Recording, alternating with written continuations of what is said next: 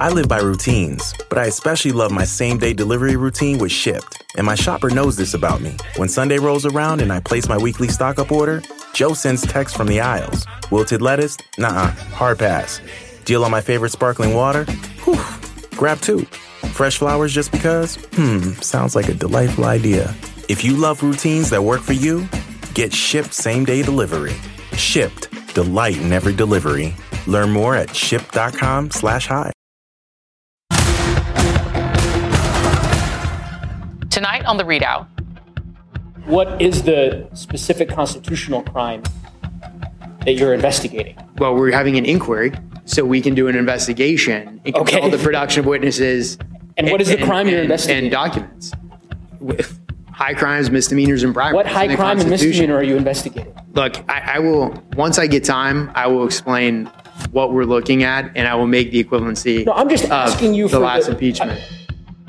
That is Congressman Joe Neguse asking a simple question, one that Republicans still can't answer as they breathlessly approve a Biden impeachment inquiry. Congressman Neguse joins me tonight. Plus, as America's Mideast policy faces strong criticism, there appears to be a growing rift between President Biden and Israel's Benjamin Netanyahu.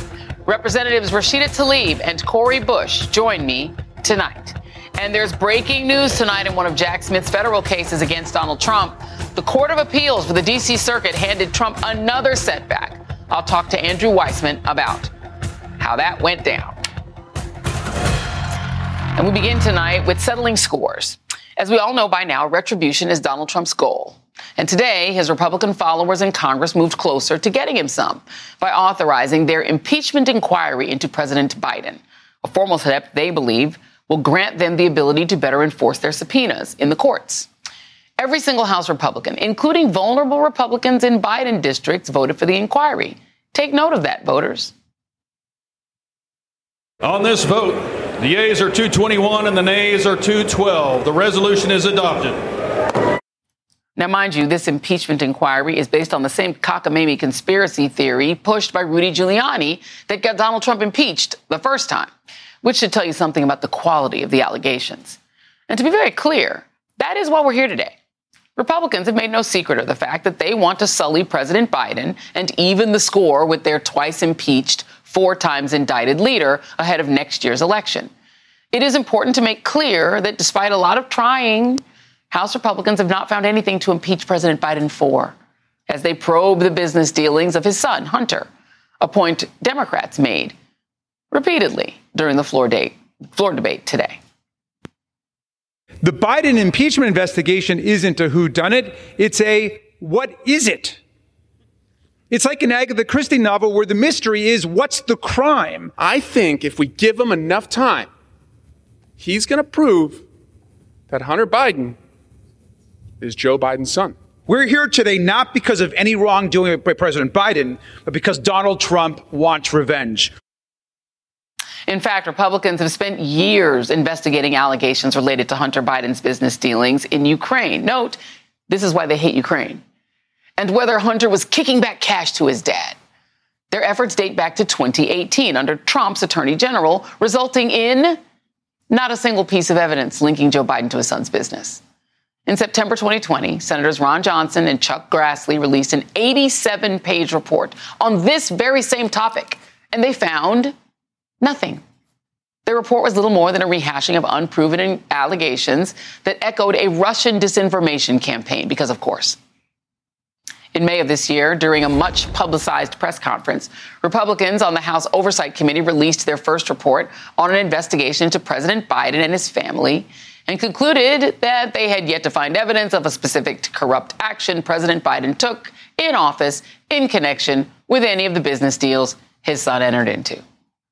And when you ask them to show their math or provide evidence, any evidence at all, they openly acknowledge they don't have any and that this will probably amount to nothing.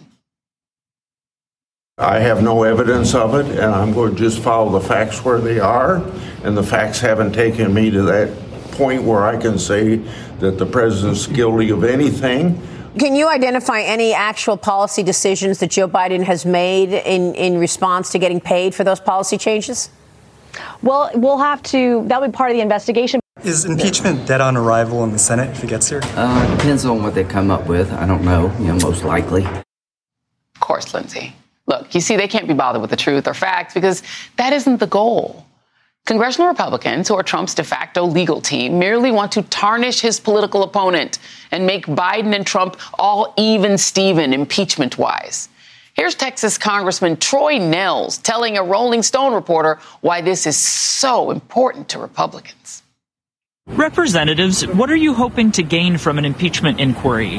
All I can see is Donald J. Trump 2024, baby. And scene. As a reminder, special counsel David Weiss is not investigating the president. He is investigating his son, Hunter, and has indicted him for not paying his taxes on time and buying a gun while he was under the influence. A number of legal experts from, from both parties have noted that indicting Hunter Biden for tax evasion when he's already paid his back taxes smacks of unfair treatment. This morning, Hunter himself, who was subpoenaed to testify in closed session, publicly called the Republicans' bluff on the steps of the Capitol, he agreed to testify in public before the Judiciary and House Oversight Committees. I'm here today to make sure that the House committee's illegitimate investigations of my family do not proceed on distortions, manipulated evidence, and lies. And in the depths of my addiction, I was extremely irresponsible with my finances. But to suggest that is grounds for an impeachment inquiry is beyond the absurd. It's shameless. Republicans do not want an open process where Americans can see their tactics, expose their baseless inquiry, or hear what I have to say. What are they afraid of?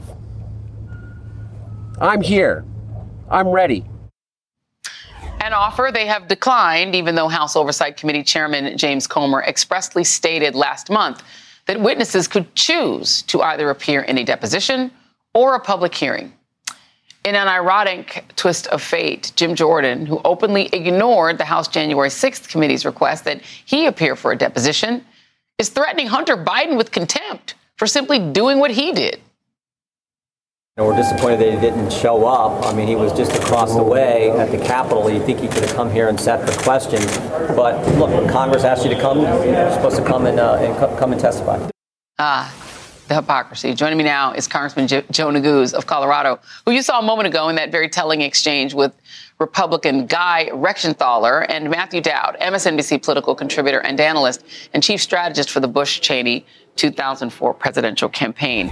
Uh, Representative Neguse, let me start with you. Did you ever get an answer to your question about what is the crime that your colleagues on the other side of the aisle are, invest- are, are in, preparing to impeach Joe Biden for? Well, good evening, Joy. It's good to be with you. Uh, the answer is no. I never did get an answer, and I don't think we're ever going to get an answer, Joy, because there is no answer. The reality is that Republicans are pursuing this on behalf of Donald Trump. As you articulated so well, this is a, an act of political retribution that Donald Trump has uh, compelled House Republicans, ordered House Republicans to pursue. Uh, and the sycophants that they are, they have decided to do so. And it's deeply disappointing, but uh, perhaps the most confounding and frustrating part of all of this is that they openly concede that there's no evidence of wrongdoing. They have yet to articulate any cogent crime that they are investigating, any connection to the constitutional standard for impeachment. Uh, it is, in my view, uh, a deeply flawed distortion of the impeachment process, and it's reflective of the misplaced priorities that House Republicans are pursuing right now in the U.S. House of Representatives. Uh, let, me, let me read a little bit of uh, the statement out of the White House um, from President Biden uh, on this impeachment vote. There's a lot of work to be done, but after wasting weeks trying to find a new Speaker of the House and having to expel their own members, Republicans in Congress are leaving for a month without doing anything to address these pressing challenges. I wake up every day focused on the issues facing the American people. Unfortunately, House Republicans are not joining me. Instead of doing anything to help make Americans' lives better, they're focused on attacking me with lies. Instead of doing their job with, and the urgent work that needs to be done, they're choosing to waste time on this baseless political stunt that even Republicans in Congress admit is not supported by facts. Representative to come back to you for a moment, what has the House of Representatives accomplished in this past session so far this year? I, I hate to answer the question the same way, Joy, but the answer is the same nothing. Republicans have been in control of the House for the better part of the last year and they have nothing to show for it. I couldn't agree more with the president. I share his frustrations. I suspect the vast majority of the American people feel the same way. I mean, you think about the last 11 and a half months uh, and what has uh, the House Republican Conference achieved. They tried to shut the government down twice.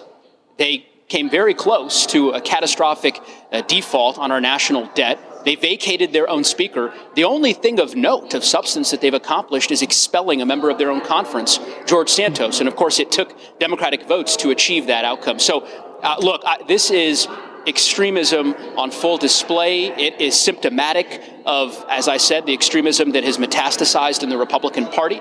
Uh, and unfortunately, uh, it seems as though this is going to continue. And they are doing deep damage, in my view, to our republic as a result. Uh, Matthew Dowd, let me play for you Mike Johnson. Uh, this is Mike Johnson in 2019 versus Mike Johnson now. This is the current speaker uh, about how he feels about single party impeachments. The founding fathers, the founders of this country, warned against single party impeachments. They said that it would be bitterly divisive, perhaps irreparably divisive for the country. When you have a majority of the House of Representatives go on record, that sends a message. The founders of this country warned against a single party impeachment. You know why? You guys know why.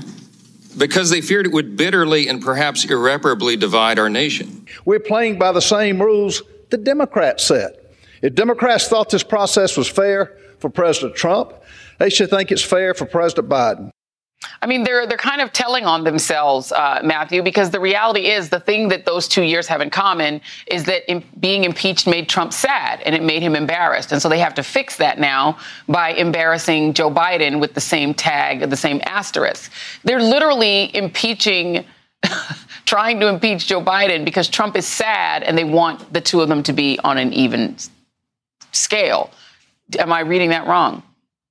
No, I mean, and think about this in a couple of different ways. Is first, if they were actually interested in good government and they actually believed that the impeachment of Donald Trump was wrong, then why wouldn't they fix the process if that's what they believed? And fixing the process isn't doing the same thing in their mind. It's basically saying we're not going to do that because we believed it wrong. That would be the natural good government thing to do. The other thing I'll say about this is you could also play, I know you played all the impeachment hypocrisy notes, but also the hypocrisy that they have of they constantly attack the FBI, the National Security Council, the Justice Department, and the deep state because they say they're involving themselves in Americans' lives without evidence of a crime and they're investigating people and they're doing this. And we must put a stop to this deep state and what these law enforcement agencies are doing. Well, what are they doing in the course of this? And the analogy that I thought of that, that this reminds me of is if we were all driving down the highway in a car and somebody a cop pulled us over and and and then we said well why are you pulling me over well no reason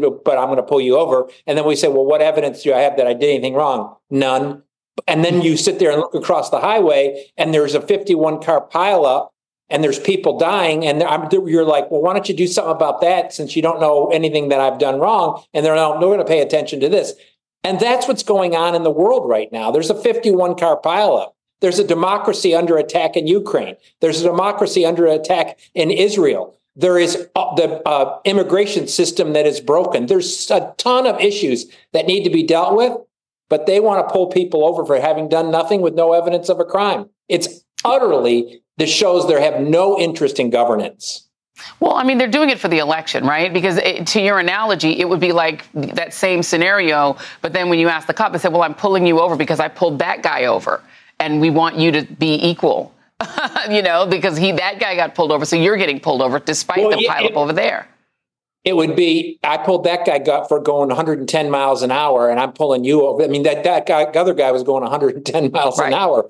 I mean the, the hypocrisy of this is so deep, and the fact that Donald Trump is facing 91 indictments. And Joe Biden has been, there's not an evidence of a, a scintilla of evidence that he's done anything wrong, but they're still willing to say Donald Trump is the greatest thing on earth, and we want to support him for president. Yeah, and, and, you know, Representative Neguse, the, the, the, issue here is that Joe uh, Donald Trump was impeached because he tried to bribe and strong arm a foreign government to get fake data that he could use against Joe Biden to win an election. Then he got impeached again because he tried to foment a coup. I don't know how they think that that's the same thing as Joe Biden lending his son money to pay his car note. That, but yeah, that's a- literally what they've got so far, right? They've got Joe Biden loves his son and helped him pay his car note. And so they're saying, well, these two things are the same coup and trying to bribe Ukraine to try to win an election and paying the, the kid's car note because the guy's car note because he had problems and he had drug problems. And then one more thing I just want to throw to you, Representative Neguse. Um, Jim Jordan is now stomping around saying that they might hold uh, Hunter Biden in contempt if he doesn't show up for subpoena. He wrote a letter to the January 6th committee saying, I don't have to do the subpoena. This is an unprecedented and an inappropriate demand, this request for outside the bounds of any legitimate inquiry, blah, blah, blah. I don't have to. He, he threw that subpoena on the ground and spat on it. How can he then try to enforce subpoenas? Yeah, well, two things I'd say. First, Joy, I agree with you with respect to the complete false equivalency that Republicans have tried to draw between this baseless impeachment inquiry and, of course, the last impeachment uh, that the House conducted, which was a bipartisan impeachment. I was one of the prosecutors in that impeachment. Donald Trump was impeached on a bipartisan basis for inciting a violent mob to disrupt the Electoral College proceedings and subvert the peaceful transfer of power. One of the most serious constitutional crimes that one could conceive of. And as you said, he's been singularly focused on exacting retribution. He's ordered House Republicans to pursue this revenge. That's what this is all about. Now, with respect to Chairman Jordan, uh, obviously they would like to conduct this inquiry completely in private, behind closed doors. Their resolution reflects that. They deleted the phrase open and transparent from the, the language of the resolution uh, intentionally, in my view, because they realize that they don't have any evidence and that to the extent these hearings are public, uh, they obviously will not inure to their benefit. Uh, I agree with you in terms of his efforts to impede the January 6th investigation. It's fairly rich for him now uh, to be, you know, making uh, the scene that he has in the last 24 hours regarding uh, the president's son uh, and his potential testimony. But again, the American people see this for what it is, which is political theater. They like to see us get back to governing and addressing some of the challenges that Matthew uh, spoke so eloquently about. Uh, very quickly, Matthew Dowd, what's going on with the two senators from your home state of Texas who will not even respond to Ms. Cox being denied an abortion and having to leave the state to get one? They seem to have no thoughts on it, even though they both were state officials. They're saying, well, we're just federal now, so we don't have to talk about it. Well, I'd have an expression that's not meant for television, but they're chicken you know what in, in the course of this process. They've always been this way. It's unbelievable the trauma and the tragic nature of what happened to that young woman in the course of this. And this is what happens with exception, with these things that are exceptions that are put in place with extreme unintended consequences. Yep, indeed. Uh, Congressman Joe Neguse and Matthew Dowd, thank you both very much. Up next on the ReidOut, in the land of legal jargon where arguments brew, Trump's attorneys gathered. Oh, yes, it's true. With whimsical whispers like Cindy Lou Who, they complained about a Grinch with a legal point of view. The ReidOut continues after this. What kind of fun is waiting for you at Kings Island? The holy cow, we're way too high and here comes the drop kind of fun. The make a splash all summer kind of fun. The I can't believe I ate that whole funnel cake. Let's get another kind of fun. But most importantly, at Kings Island, you'll find for the fun of it kind of fun. Don't wait to start your fun this season. Kings Island is now open weekends. Today and every day, Planned Parenthood is committed to ensuring that everyone has the information and resources they need to make their own decisions about their bodies, including abortion care. Lawmakers who oppose abortion are attacking Planned Parenthood, which means affordable, high quality, basic health care for more than 2 million people is at stake. The right to control our bodies and get the health care we need has been stolen from us. And now, politicians in nearly every state have introduced bills that would block people from getting the sexual and reproductive care they need. Planned Parenthood believes everyone deserves health care. It's a human right. That's why they fight every day to push for common sense policies that protect our right to control our own bodies and against policies that interfere with decisions between patients and their doctor.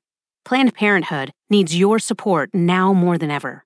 With supporters like you, we can reclaim our rights and protect and expand access to abortion care. Visit plannedparenthood.org/future. That's plannedparenthood.org/future. Today, an indictment was unsealed, charging Donald J. Trump with conspiring to defraud the United States, conspiring to disenfranchise voters, and conspiring and attempting to obstruct an official proceeding. In this case, my office will seek a speedy trial so that our evidence can be tested in court and judged by a jury of citizens. From the outset of that announcement over the summer, the goals of special counsel Jack Smith and Donald Trump became very clear. For Smith, it was to hold the principle that no one is above the law. For Trump, it was to delay, delay, delay. This week, Smith called Trump's bluff by requesting an expedited review by the Supreme Court of Trump's claims of absolute immunity, a request that the court has agreed to at least consider. Trump's team has until next Wednesday to respond to the special counsel's request. We have a preview of what that filing might look like, given that today was the deadline for Trump's team to respond to the same request by the special counsel in the U.S. District Court of Appeals, where this case would have normally moved to next if not for Smith's request to go to the Supreme Court. In Trump's filing, his lawyers claim that an expedited review would violate Trump's due process rights and somehow irreparably undermine public confidence in the judicial system. They also claim that an expedited consideration would inflict harm on the public's First Amendment rights because of the planned timing of the trial's March 4th start date. Quote, the potential trial is likely to last for months, and it will thus inevitably interfere with the ability of American voters to hear from the leading presidential candidate at the height of the campaign in derogation of their First Amendment right to receive his speech. The special counsel's team quickly responded to that filing, claiming that none of the arguments made has any merit and added the need for expedition to serve the public's interest in a prompt trial has heightened importance here, not only because of the nature of the issues, but because of the defendant's appeal, because the defendant's appeal suspends trial proceedings until the appeal is resolved. And breaking just in the last hour, the U.S. District Court of Appeals has granted the special counsel's request to expedite Trump's presidential immunity appeal. That appeal will move forward as the Supreme Court considers whether it will hear the case. Trump's opening brief is due in court ten, on, uh, in, in court 10 days, in court in 10 days on December 23rd. Joining me now is Andrew Weissmann, former FBI general counsel, MSNBC legal analyst, and co host of the Prosecuting Donald Trump podcast. Uh, well, Andrew, we did miss out on being able to enjoy the uh, Horton Hears a Who, how the Grinch stole Christmas uh, argument uh, that was being made in this filing uh, by Trump's team, which literally quoted how the Grinch stole Christmas, claiming that, oh no, they were going to try to make us work over the holidays, over Christmas, and that sort of thing, even though, you know, the holidays didn't prevent Donald Trump from uh, harassing Mike Pence to overturn the election and working to overturn the election in 2020. Your thoughts on how this is all going? Sure. Well, there's a lot of news going on, and there's sort of two parallel tracks. There's the a track, as you mentioned, Joy, in the Supreme Court, where um, the court has basically asked for Donald Trump's positions, and we'll see whether the Supreme Court leapfrogs the DC circuit. But what has happened today, just minutes before your show, is as you noted, the DC Circuit, which was asked by the by Jack Smith to expedite its appeal because it, it basically was saying, you know what, we can't take any risks we either need the circuit to act quickly or we need the Supreme Court to act quickly. Well, the circuit did act quickly. Um, in spite of Donald Trump's uh, comments about the Grinch stealing Christmas, um, the court said this is going to be fully briefed by both sides by January 2nd. All parties will have all of their papers in to the court by January 2nd. So this could be heard by the court as soon as the 3rd, um, as soon as it's fully briefed. So they clearly are expediting it. You know, my tea leaf reading is it puts a little less pressure on the Supreme Court to act quickly. They may just decide to let DC issue its decision. They clearly are moving very, very quickly. And that way they can sort of hold in abeyance the Jack Smith request. And then if they want to take the case, they're sort of poised to jump as soon as the DC circuit rules. But this is a very good development for Jack Smith because it clearly shows both courts yeah. are, are listening. So just to, to clarify, just for the audience, so that means that now the DC circuit seems that they are not open to the argument that, you know, you've got to slow this down because Donald Trump's rights are being violated by making him rushy rushy. Uh, that, that, that that sort of previews that they probably would rule for Jack Smith, meaning that the Supreme Court could take a, a buy on it, right? They could say, you know what, let's let whatever they do stand. Yeah, absolutely. And just to make a fine point about how absurd Donald Trump's argument is about not wanting this decided quickly, Donald Trump's point to the district court and on appeal is that he says I'm immune from even being indicted, that there sh- I should not be charged he should want that to be decided immediately because he's saying, I'm harmed every single minute that I am under indictment. My rights are being violated. By the same token, he is telling the court, oh, but take your time deciding this. um, it is completely inconsistent. And it's clear that the reason they're doing that is that he's hoping to drag this out, become president, and then order his Justice Department to just throw the whole case out. Like we, we, we can see through what he's doing. The other argument that was in this uh, briefing from the Trump side, which I found extraordinary, was that he's still making this fundamental argument that everything he did on January 6th and leading up to it was part of his job as president. And he cites could George W. Bush then be indicted for lying to the public about the Iraq war? Could Barack Obama then be indicted because they used drones overseas to kill people that were accused of being terrorists? Like he's trying to essentially say, I'm just like every other president. But what he was doing was not even waging war, which we can disagree with presidents waging war. He was trying to stay president. Like, how is that your duties? Yeah, I mean, absolutely. And the DC Circuit, uh, in a civil case decided just a couple weeks ago, said not everything that you do while you are president is part of your presidential functions.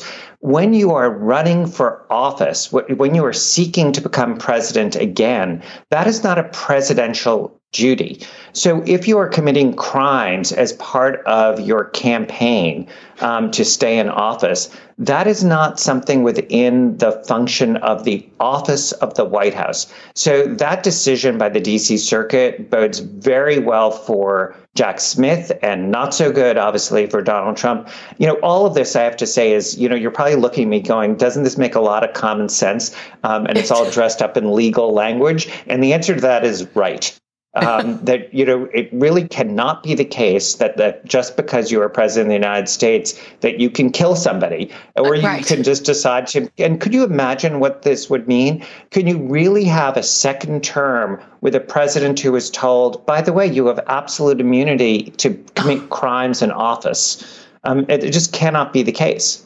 especially with Donald Trump, who would do that. He would then commit all the crimes because he committed them while he was in office the first time. Uh, Andrew Weissmann, it's always a pleasure. Thank you very much.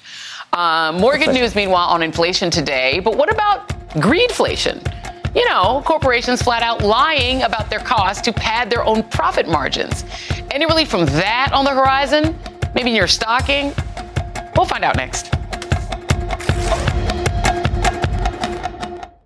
It's that time of the year. Your vacation is coming up. You can already hear the beach waves, feel the warm breeze, relax, and think about work. You really, really want it all to work out while you're away. Monday.com gives you and the team that peace of mind. When all work is on one platform and everyone's in sync, things just flow wherever you are. Tap the banner to go to Monday.com. When it comes to teaching kids and teens about money, practice makes perfect. That's where Greenlight comes in. With a debit card and money app of their own, kids learn to earn, save, spend wisely, and invest.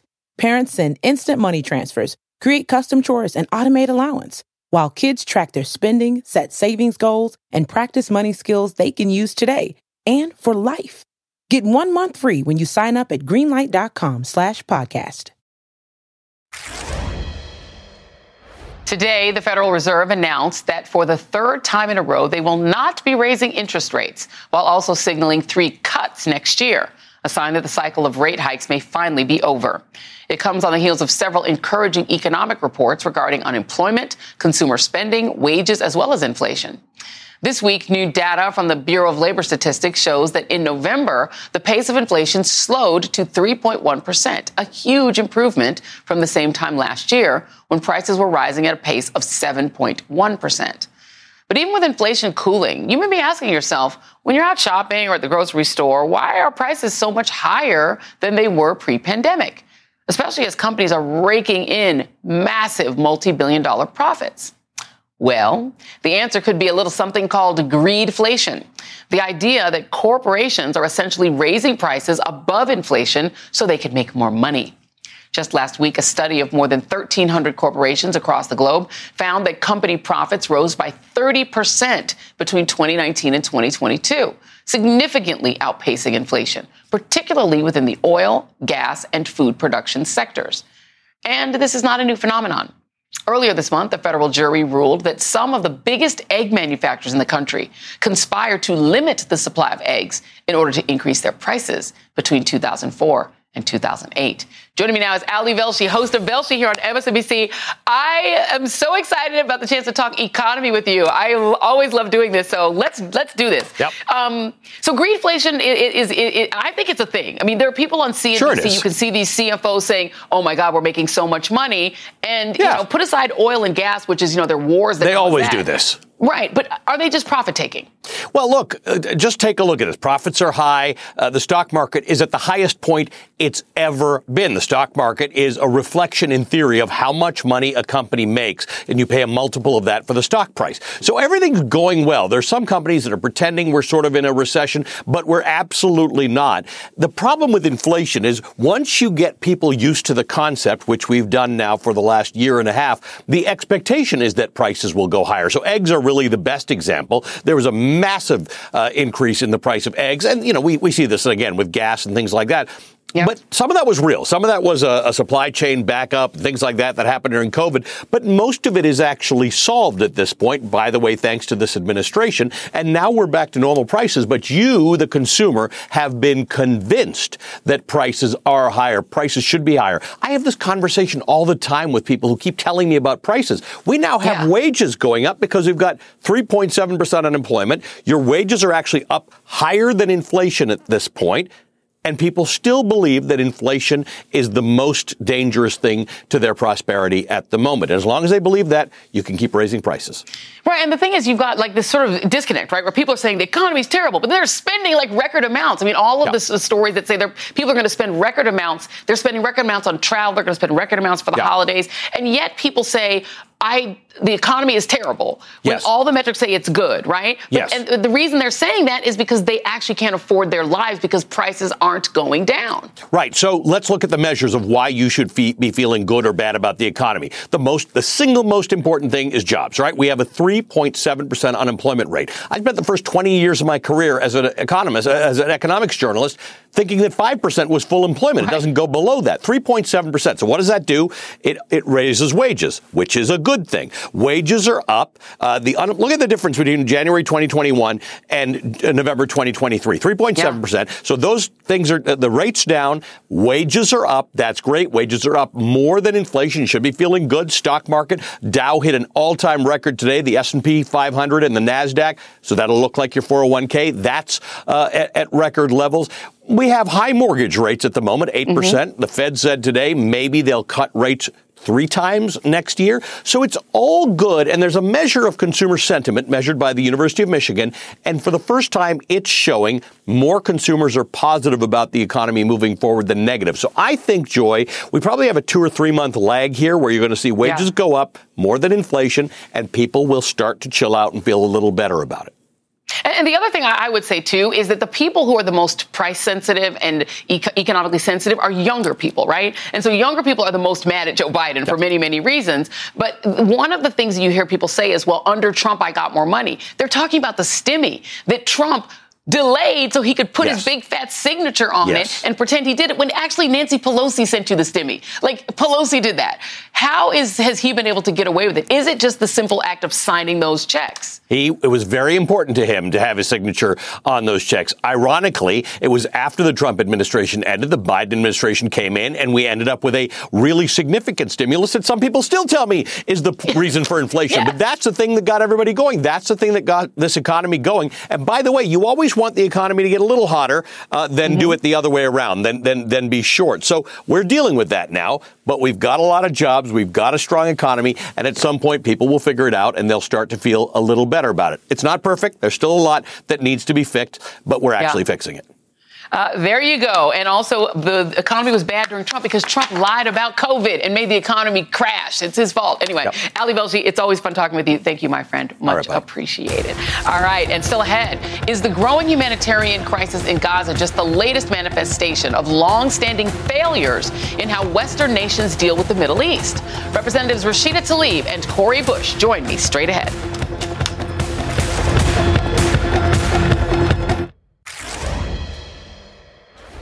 Yesterday, 153 countries voted for a United Nations resolution calling for an immediate ceasefire in Gaza, with only 10 countries, including the U.S., voting against it. This comes as Israel's attacks on Gaza have continued to intensify, and they've started to flood Hamas tunnels with seawater. Gaza is at a crisis point, with the UN warning that at least half the Palestinian population in the densely populated strip is starving.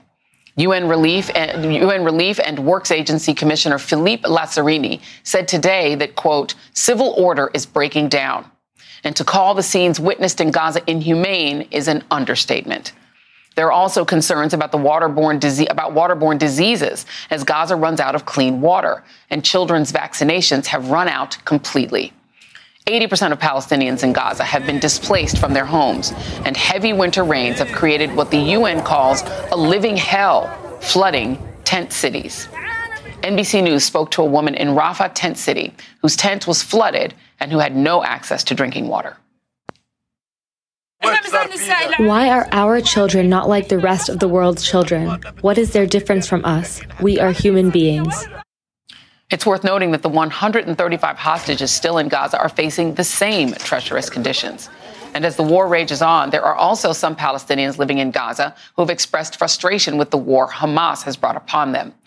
Today, Israeli Prime Minister Benjamin Netanyahu said that Israel will keep fighting until Hamas is destroyed, appearing to double down after President Biden said at a fundraiser yesterday that Israel is starting to lose international support due to the quote, indiscriminate bombing that takes place and that Netanyahu, quote, needs to change his government. This comes as Biden is facing a divided country at home, with protests calling for a ceasefire on one side, but also a Congress that censured its only Palestinian American member, Representative Rashida Tlaib, for her rhetoric criticizing Israel and calling, Palestin- and calling for Palestinian freedom in an ad using the slogan from the river to the sea. Representative Tlaib and her colleague from Missouri, Cori Bush, join me next.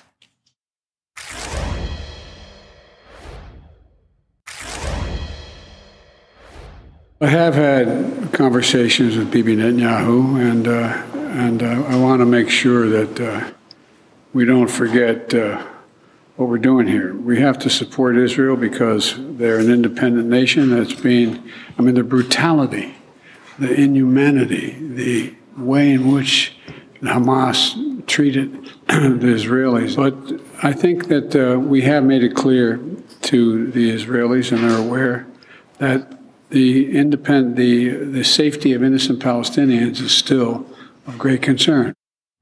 That was President Biden yesterday attempting to strike a balance between supporting Israel and protecting Palestinian lives.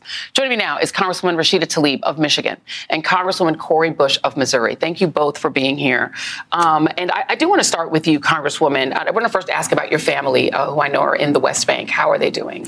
I mean, I think, you know, they've lived under occupation for so long, but I know now. Um, they see that the world is turning their back on Gaza, and it's it's, break, it's heartbreaking for them. But they continue to tell me the instability and the violence within the West Bank had existed prior to October 7th and is just escalated to the point where you know they they live in complete fear, always checking up on each other, making sure that folks knew know where you know they're going when they're coming back from work, uh, and it's it's this constant again not feeling uh, completely safe. Yeah, and, and, and, with apologies, I want to take you back to uh, a, a, moment that is the reason that we wanted to talk with you. This is the day that you were censured. Uh, you know, the the war at home, we should call it. That when you were censured on the House floor. Take a look at what you said at that time. Palestinian people are not disposable.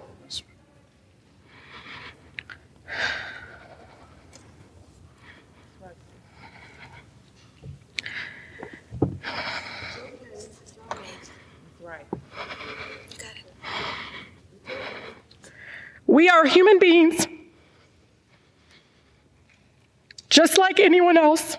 The cries of the Palestinian and Palestinian and Israeli children sound no different to me. Why? What I don't understand is why the cries of Palestinians sound different to you all.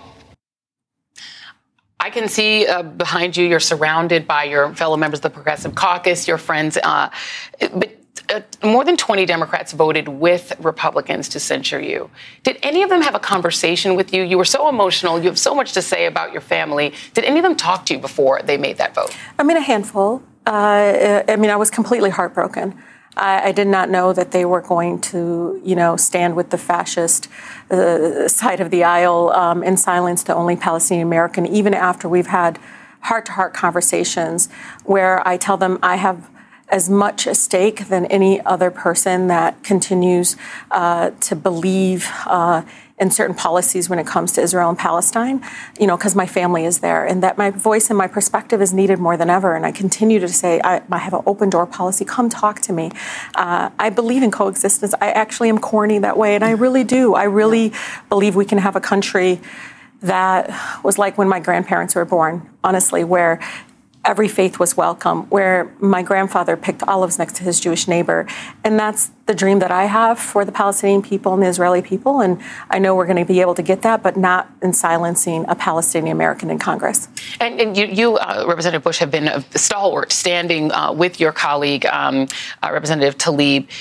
Talk a little bit about the atmosphere right now inside of the Democratic caucus. It's there, there's a lot of friction being reported. A lot of people are saying, you know, no, we're not going to support Biden. There's a lot of friction inside of the party. What is it like inside the caucus right now?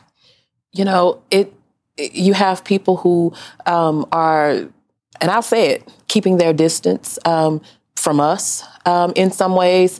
Um, but uh, the numbers, you know, initially it seemed like we were all we had. Um, but, you know, every day, you know, it seems like things are starting to open up and we're starting to have more conversations. Uh, I will say that within the caucus, we still have, uh, you know, people who believe in uh, like not a ceasefire. You know, not, it's not the time yet, or we want a regional ceasefire, or we want a bilateral ceasefire. They're, you know, using all of these terms to like to separate. Uh, it's ceasefire. Now, what we're saying is a, ceasefire is all parties coming together, you know, and so all we want is, uh, regardless of what let, what word you put in front of it, stop the indiscriminate bombing now, and we will continue to have that message. I think that people are starting to see though that um, because the world has come along, you know, we're we're talking about um, even um, in this country when the King Center, when the Carter Center, when the Pope, you know, is saying, you know, ceasefire. When uh, yesterday, when that uh, the vote uh, finally the UN the UN General Assembly, you know, voted for the ceasefire. I think people are starting to see. We're seeing leaders, global leaders from around the world. We're seeing people in the streets. We're seeing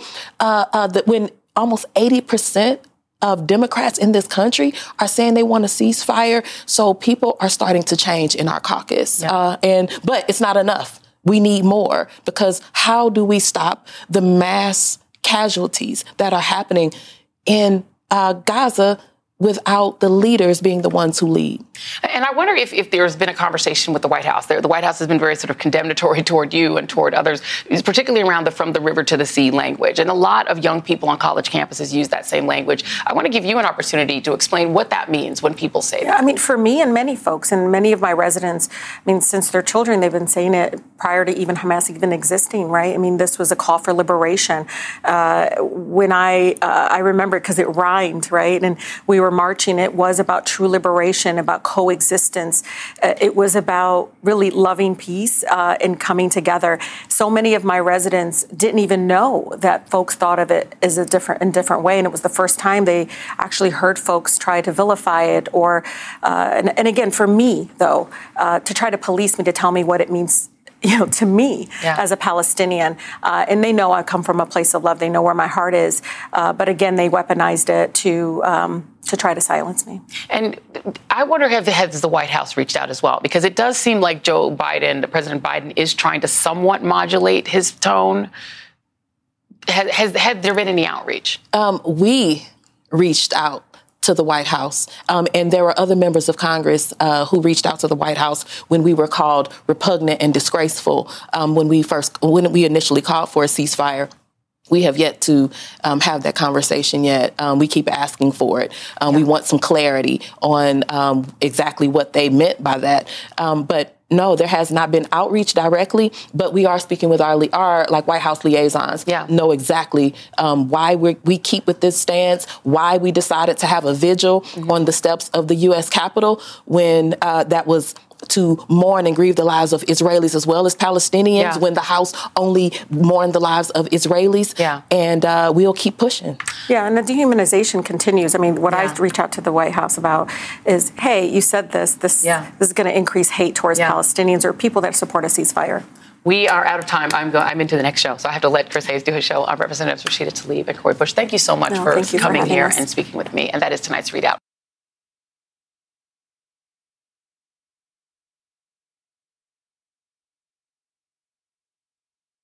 When it comes to teaching kids and teens about money, practice makes perfect. That's where Greenlight comes in. With a debit card and money app of their own, kids learn to earn, save, spend wisely, and invest.